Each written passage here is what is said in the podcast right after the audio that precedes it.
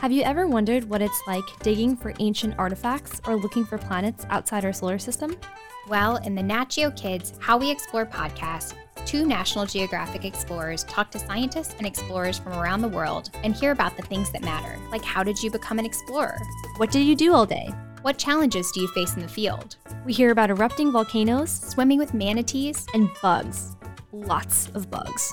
And hearing all these amazing stories, we wanted to share them with you. And show you how we explore. The How We Explore podcast launches June 10th.